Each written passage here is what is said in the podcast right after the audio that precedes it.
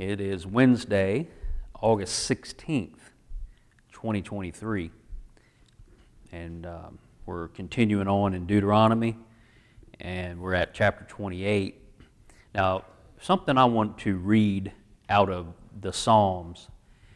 And if you remember when we first started Deuteronomy, uh, Deuteronomy matches up with the last book of Psalms, which there's five books of Psalms. Genesis is the first one, you know, matches the first book of Psalms. so Deuteronomy, being the fifth book of Moses, matches up with the fifth book of Psalms, which takes it to the end. I think the beginning of the fifth book is probably 106, 107. And uh, um, so we're getting toward the end of Deuteronomy. There's something I want to read out of uh, Psalm 149. It says, Praise ye the Lord, sing unto the Lord a new song, and his praise in the congregation of saints. Let Israel, Israel rejoice in him that made him. Let the children of Zion be joyful in their king. Let them praise his name in the, in the dance. Let them sing praises unto him with the timbrel and harp. For the Lord taketh pleasure in his people. He will beautify the meek with salvation. Let the saints be joyful in glory. Let them sing aloud upon their beds. Let the high praises of God be in their mouth and a two edged sword in their hand to execute vengeance upon the heathen and punishments upon the people, to bind their kings with chains and their nobles with fetters of iron, to execute upon them the judgment written this honor have all his saints. Praise ye the Lord. Now, in verse 6, notice how it says that uh, let the high praises of God be in their mouth. That's, that's what should be in the saints. If, if you are a child of God and you're walking with Him, then that should be what's in your mouth. You should be praising God. Now, what, what does Jesus do? There's several times in the Bible where it talks about he has a two edged sword coming out of his mouth. Well, we're told right here, and a two edged sword in their hand. We, we have, this, this is the two edged sword right here, this Bible right here, and it's in my hand. This is the word of Jesus Christ. And he divides asunder, he, he separates those who believe in him, because they're keeping his sayings, they're following him, they're walking with him, and then there's those who do not. That sharp, two edged sword divides.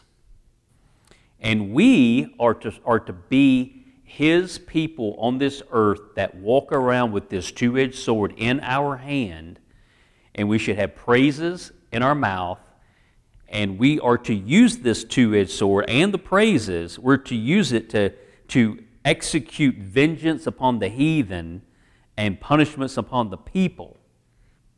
Don't be afraid to tell people that if they're still in their sins, they're going to hell. They're going to be punished for those sins. If you're trying to please God through your own efforts and hanging on to worldly principles and wanting to be a part of the world, this Word of God is designed to separate you from that. It's to take you out of the world and put you in a, a spiritual realm that will save you that will get you out of this uh, destiny of going to hell forever. And we need to be confident to use this word in a way that will show people how sinful they are and how they need a Savior. That's what we should be doing. So, uh, Deuteronomy 28. What you're going to notice in chapter 28 is 14 verses of blessing, and the whole rest of the book, I mean, the chapter, is, is cursing or chastisement, warnings, 54 verses. You got 68 verses in this one chapter. 14 verses, which that's 2 times 7. 2 is the number of division, 7 is the perfect number of God, and He uses His perfectness and His word to divide.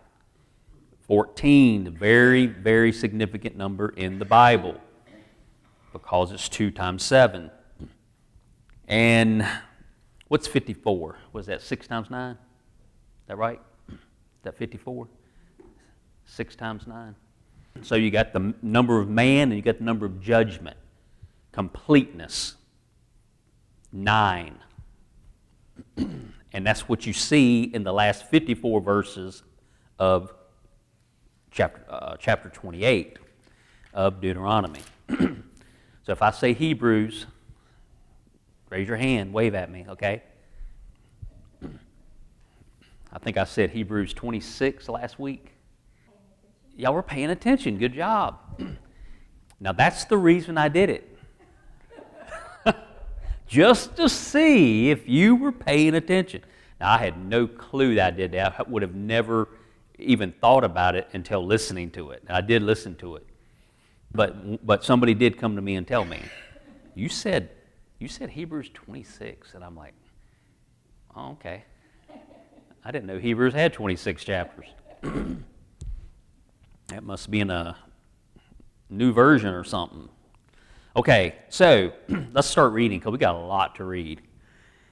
And I don't expect to go all, all the way through the whole thing, but we're going to try to read. Now, in 27, you, you um, there's a whole cursed be, cursed be, cursed be, and then after every one, amen, amen, amen. Now, here we are in uh, 28, and we're going to have 14 verses of blessing, but you're not going to see an amen after it.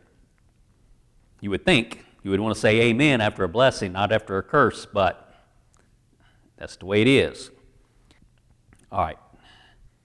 And it shall come to pass, if thou shalt hearken diligently unto the voice of the Lord thy God, to observe and to do all his commandments, which I command thee this day, that the Lord thy God will set thee on high above all nations of the earth. And all these blessings shall come on thee and overtake thee, if thou shalt hearken unto the voice of the Lord thy God. Now, remember, we've heard this before.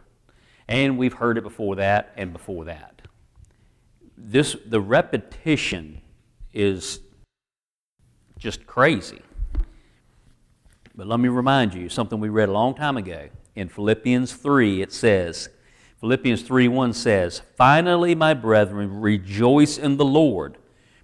To write the same things to you, to me indeed, is not grievous, but for you it is safe. So we do need to hear these things over and over and over again.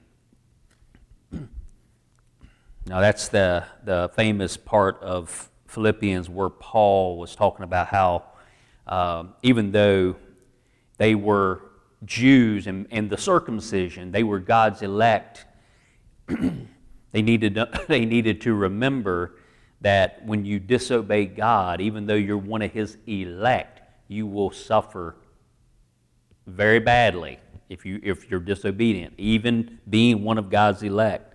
Uh, I'll read a little bit more out of Philippians 3. It says, Beware of dogs, beware of evil workers, beware of the concision, for we are the circumcision which worship God in the Spirit and rejoice in Christ Jesus and have no confidence in the flesh.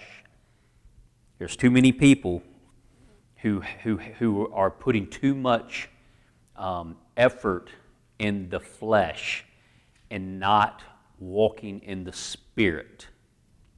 And then he says, though I might also have confidence in the flesh. Now, he's not saying that he does have confidence in the flesh. He's just making a point that he could have confidence in the flesh if that was a thing. And then he goes on to talk about how he could brag on so many things. He says, If any other man thinketh that he hath whereof he might trust in the flesh, I more. And then he's got this whole list of things. He was circumcised the eighth day of the stock of Israel, of the tribe of Benjamin, and Hebrew of the Hebrews, as touching the law, a Pharisee. Concerning zeal, persecuting the church, t- touching the righteousness which is in the law, blameless. But what things were gained to me, those I counted loss for Christ. So all of his righteousness were, were good for the dunghill.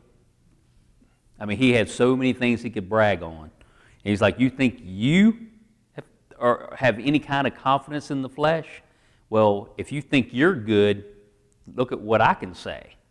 And what I say is, all the things that I can brag about, what I've done and where I came from, is fit for the dunghill. It's I just throw it out. So we need to uh, remember that repetition is how us humans learn and retain. If we don't get the repetition, it won't get ingrained into us. Our brains are pretty fascinating. And your brains can be, your brain can be uh, manipulated. Your brain can learn things that could be bad. You, you, you notice how people uh, will form habits. Well, you could form bad habits and good habits. And once you get into the habit, you so hard to break it. Uh, you know, I noticed that when my my kids, all three of them, over the years, when they open up the door and sit down in the car, as soon as they sit down in that seat, their arm is reaching for the seatbelt. It's just an automatic. because that is a habit that they learned when they were a little tiny kid. That's they got buckled in. Every time they got first thing that happened was they got buckled in. And then they learned that, and it's just an automatic. Don't even have to think about it. We can be moving a vehicle across the yard and they're going to put their seatbelt on. It's like we're not going to go over one mile an hour. We're going to drive 50 feet. Why are you putting your seatbelt on? Don't, because it's a habit. It's a good habit to be in. But there's also those bad habits that our brains will get uh, to where it's just an automatic. We, we got to do it. So it's hard to break away from that. Okay, so we're going to, you know, that's why we want people to come to church. We want them to hear the word every week. We would like for them to come on Wednesday so they can hear it twice a week. But we encourage people to get into the Word of God themselves every day. Very few people do. Very few people do. And um, the more the craziness of our, of our society, it's, it's all about keeping us busier and busier, and there's more and more things to distract us that are more entertaining. It's because we get lazy in our brains. It's way easier to watch something on the TV, it's way easier to look at your phone. and it's destroying us as a, as a society, as a world. I mean, we're all being led astray by all of these modern conveniences. I saw a, a picture, it was a, somebody had drawn something that popped up on my phone. Okay, so it was like trending news things were going on, and I just noticed this one picture, and it was a it was like someone had uh, painted a picture, and it was the the scene was the Garden of Eden, and there was this beautiful tree in the middle, and you could see this serpent coming down the tree in the middle of the tree with his head looking down, and he's just looking down, and you have Adam on one side of the tree He's sitting down on the ground, leaning up against the tree. And on the other side of the trees, Eve's over there, and she's sitting down, looking the other direction, her back leaning against the tree. And both of them had their cell phones up in front of their face. I'm like, that's it. That is it. Young people don't have relationships and don't know how to have relationships because of what the phone has done to them. it's weird. It's a very weird thing that has happened. No, they're not speaking words, they're thumbs. I, I, I see young, uh, especially young girls, and, and watch. I could be sitting at Chick fil A watching some girl over there on her phone, and those thumbs are just going like crazy. It's like, like, wow. I mean, I'm, I'm like, boop, boop, boop. And some people, they just talk into it. They talk what they want to text, and then they hit the button and it sends it. But and then you get some really crazy words that get sent when you speak it in. You know, certain people, they'll tell you something and you don't understand. What, what did you say? And I love it when they talk into their phone because it shows what it sounds like. It's like, see there? They're like, oh my gosh, why did I send that? I didn't say that. That is why I can't understand what you're saying because that's the way you talk. Okay, uh, so we want people to hear this two edged sword. When we follow what this word says, when, when God says, This is what I want you to do, and we do it, wonderful things happen. And not only uh, do blessings come upon us, but they overtake us. We can't get away from them. We can't run fast enough to get away from the blessings when we are obeying the Word of God if thou shalt hearken unto the voice of the Lord thy God. Blessed shalt thou be in the city, and blessed shalt thou be in the field. So if you're in the city, I don't recommend it, but you can be blessed there. That's pretty amazing. That might be one of the miracles in the Bible, that you can be blessed in the city. I know you can be blessed in the field. Uh, for, blessed shall be the fruit of thy body, and the fruit of thy ground, and the fruit of thy cattle. Now, when the Bible, when the King James Bible has the word cattle, that could just mean livestock. We think automatically a bunch of cows in the field. But the next thing is the increase of thy kine. Now, kine is plural for, for cattle, what we would know as cattle, cows. Bulls and uh, cows and calves, that's kine, the group of cows in the field. Um, and the flocks of thy sheep, blessed shall be thy basket and thy store. Blessed shalt thou be when thou comest in, and blessed shalt thou be when thou goest out. The Lord shall cause thine enemies that rise up against thee to be smitten before thy face. They shall come out against thee one way and flee before thee seven ways. Now, once we get past 14, you're going to hear a repeat of a lot of these things, but it's going to be the opposite.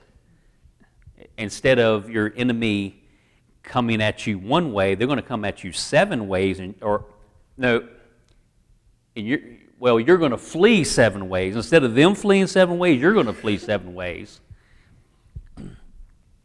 And instead of them coming at you one way, they're going to come at you seven ways. So you're going to see the reverse of this when you disobey. when you do not follow what the Word of God says, when you're not obedient. You know, our founding fathers, all right, when you go back to the beginning of this country, as far as at the time of uh, declaring independence from Great Britain, and it was wasn't a smart move. It's the world's greatest superpower, Great Britain. They, their, their fleet of ships were amazing. Everybody in the world feared them. They were dominant. And we had probably 3 million people here. Can you imagine that?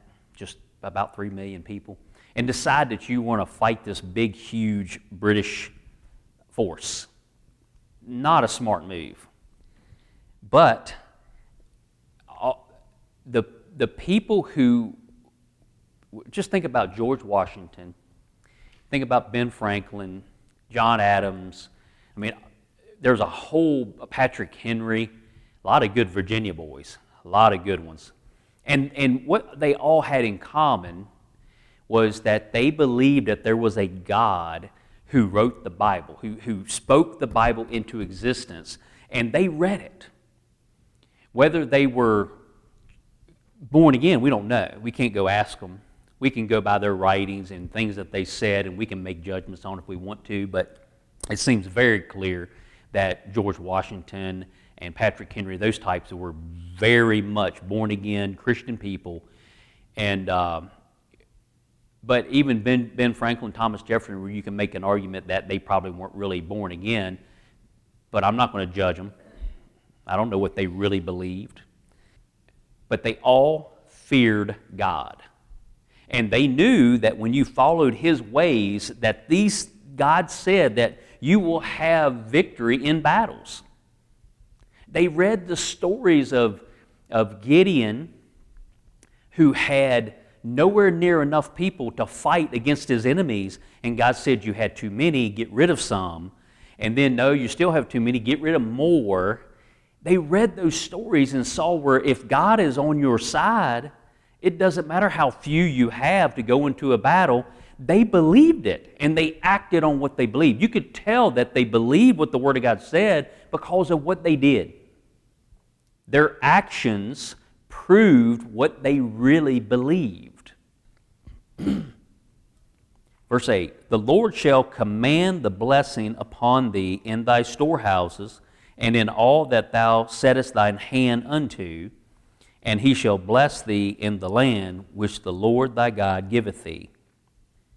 The Lord shall establish thee an holy people unto himself, as he hath sworn unto thee, if, if thou shalt keep the commandments of the Lord thy God and walk in his ways. Now, we started talking about Enoch, seventh from Adam, this past Sunday. And what, could, what, what do we say about him? He walked with God. And then I shared a verse out of Amos that says, I got to go back a few pages because I was supposed to do the, that one a long time ago. I wrote down a verse out of Amos, chapter 3, verse 3. It says, Can two walk together except they be agreed? It's hard for two people to walk together. I, was looking at, uh, forgive me, but I was on my phone again, and I was reading this the top reason that couples get divorced, and it was just something that popped up. It was just things that popped up. It's not that I'm looking for reasons to get divorced. You know, I'm not searching that out. But it's top reasons. And the number one reason was career choices. You know, so your career choice and her, you know, the man and the woman both have career choices, and that causes uh, division within them and this one wants to move here, this one does not, or that one wants to take this job over there, whatever. But I was kind of like, really? Career choices? was, was number one. Uh, I might have been number two or number three was could not come into an agreement on how to raise kids. So the one, they deserve a spanking. Oh, don't you dare spank them. Uh, I could think of all kinds of things that a man and a woman will be very different on in how to bring up kids. And then, of course, if the kid picks up on the difference, they play the parents against each other, which causes that to be a good reason to get a divorce, right? So, uh, can two walk together except they be agreed? So, when it comes to raising kids, if one doesn't agree, you cannot show it in front of the kids. You got to go hide somewhere. Do your disagreeing over here where they don't hear it, and then come back and be together. One person steaming and the other person, whatever. But uh, that's just so true. That verse is so true. Can two walk together except they be agreed? You know, a lot of those reasons, like, why didn't y'all figure that out before you got married? But then you got people who don't even get married anymore. I mean, I know people who they, they were in a relationship for six and seven years and finally got married. And now there's another couple that I know, known them for years. They've been together for seven years and they're planning their wedding uh, in March. I'm like, are you sure you've, know, you've gotten to know each other good enough? Are you going? To, why rush into it? Yeah. I mean, I couldn't wait. I mean, once I got, you know, you, you date for a year, let's get married. And you'll have people say, no, you're too young, don't do it. You got to get ready, you got to prepare. I remember my Aunt Charlotte saying, if you wait until you're ready, you'll never do it. If you're in love, get married, do it. That was good advice. Same thing with having kids. If you wait till you're ready, you'll never have them. You know, the, way, the, you know, the devil is at work because he's, he, he's using all these things to keep young couples from even in, being in a relationship. Less and less people want to get married. And the way the world is, the way we see things happening, we feel guilty for even bringing a kid into the world. I've heard so many young people say that. Oh no, I'm not having any kids. Why would I bring a kid into this mess? And you're like, well, I kind of see where they're coming from, but it's terrible that they have that attitude. It's, it's a shame that it's gotten to that point. Birth rates have been declining big time. All right, where, where did I stop? 10?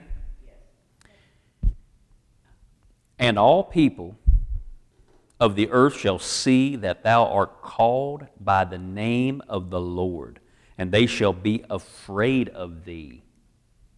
And the Lord shall make thee plenteous in goods, in the fruit of thy body, and in the fruit of thy cattle, and in the fruit of thy ground, in the land which the Lord sware unto thy fathers to give thee. The Lord shall open unto thee his good treasure, the heaven to give thee rain unto thy land in his season so that's the first heaven, the one, you know, the heaven that the clouds are in, raining down on us. And to bless all the work of thine hand, and thou shalt lend unto many nations, and thou shalt not borrow. All right, now that's verse 12. Now, if you jump over to verse, look over to the other side to 44, it looks like a contradiction. In 44 of this very same chapter, it says, he shall lend to thee, and thou shalt not lend to him. He shall be the head, and thou shalt be the tail. But over here, it, talk, it says that uh, um, you will lend unto many nations, and thou shalt not borrow. And then it says in 13, and the Lord shall make thee the head and not the tail. And thou shalt be above only, and thou shalt not be beneath. If, thou, if, if that thou hearken unto the commandments of the Lord thy God, which I com- command thee this day to observe and to do them. So, again, once we get past 14, all of this over here is being disobedient. So when you're disobedient, see, that's just an example of the opposite is going to happen. So if you're obedient, you will lend to other nations, you, or you will grow so many crops, you will be selling your stuff to other nations, and you'll have plenty for yourself. But if you're disobedient, then it will be the other way around. That's all it's saying there. It's not a contradiction. It's saying over here, well, over here it says you're going to be the lender and not the borrower, but over here it says you're going to be the borrower, not the lender. Well, why? Read it all. It'll tell you why. And thou shalt not go aside from any of the words which I command thee this day to the right hand or to the left to go after other gods to serve them. So that's what's going to happen if you if you lean one way or the other from God's word. I was who was I listening to? I was listening to somebody and he said, you know, the way you lean is the way you're going to fall.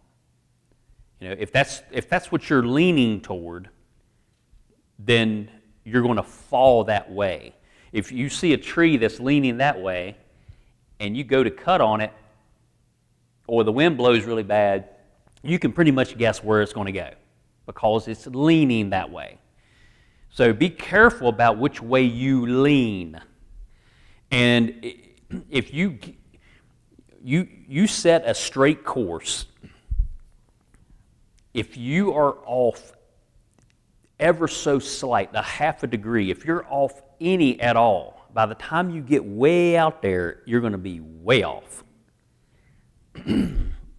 I love to uh, shoot my deer rifle at long distances, and you can, you can think you're really, really good at 100 yards and think you're right on at 100 yards. Well, shoot 300 yards and see where you're really at. You can just be a couple clicks off, and you can be eight inches to the right, and then you can fine tune it there, but you just couldn't see it at 100. You couldn't see it. But the farther out you go, you realize how far off you're going to be. You will, you, it, you will as you walk in your walk with the Lord, if you get something off here, if you allow yourself to be tricked into something and you're off a little bit, it will make you wonder and you can be way off course as you get on down. Now, we, ha- we have all kinds of examples in the Bible where when you, when you stray to the right or the left, that leads to idolatry. And at the end of these 14 verses on blessing, the very last thing he says in 14 is that's what's going to happen if you don't stay true to what the Word says. To go after other gods, little g gods, to serve them. Now, so, so what, what has happened is we have been under, I, I guess you can call it demonic influence. You know, if, if you are I mean, you don't have to be, people, people are scared to talk about being demon possessed and all that stuff, and it weirds them out. Well, you don't have to be demon possessed to be, to be influenced by de- demonic activity and, and the things that the devil wants to do. You can be influenced, it can mess you up mentally to where you start doing things opposite of what you know is right. And sometimes it's just out of fear but just look at the things that are going on in our country. I mean, they, some of these things have happened in other countries, but now they're starting to happen here, or they have been happening here, and it's getting worse and worse. Some, just think about the headlines. Think about the things that you, you hear about. You can just go back five years, 10 years, and if somebody would have told you that the things that we're dealing with right now, and I'm talking about one of the things that just totally blows my mind is, is when you hear a story about a five year old saying that they're the opposite sex of what they were born. And that there are schools and school teachers that keep that secret from parents and, and get that kid to so called doctors that help them in that, that want to show them that it's okay to be that way. And there, I mean, for teachers to think it's okay to do that, for there to be doctors out there that would actually do that to a child. And you talk to people who, who haven't lost their sanity, and they'll be like, you know, should a child be able to decide something like that? And like, well, they can't even decide what's the right things to eat for breakfast and lunch. If you give them the opportunity to say, what do you want? They'll pick some of the weirdest stuff. Things that are not good for you, things that you don't want them to have. Kids can't make decisions on what they eat, but you're going to allow them to make a decision on changing their gender? So that blows my mind. But if I go out there and talk about it, then they immediately will turn on me and, and, and look at me like I'm the bad person. When they have, they're insane. They've lost it. And as we go, as we read this, as we get into all of these other verses on what happens when you turn away from God's commandments, His, you know, I, it's not just commandments, it's his precepts, his uh, ways. You know, it's not that, I, uh, not that we're trying to please God by following his laws. We're not trying to get saved by keeping laws, but we understand that how we, how we get a born again experience is through the blood of Jesus Christ cleansing us from all of our sins. You know, this the law of God is extremely important because it shows you that you are a sinner and that you need the blood of Jesus. If you didn't have any of this law in your Bibles, you wouldn't have anything that would get at you, that would cause you to start thinking, I need a Savior. The law is extremely important in that.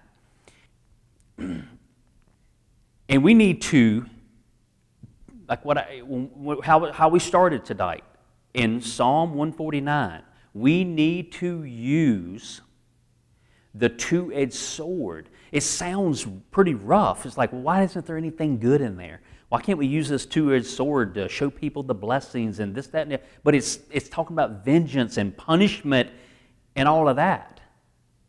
So we, we got to don't be afraid to use the Word of God to make people feel very uncomfortable. They need to feel that way.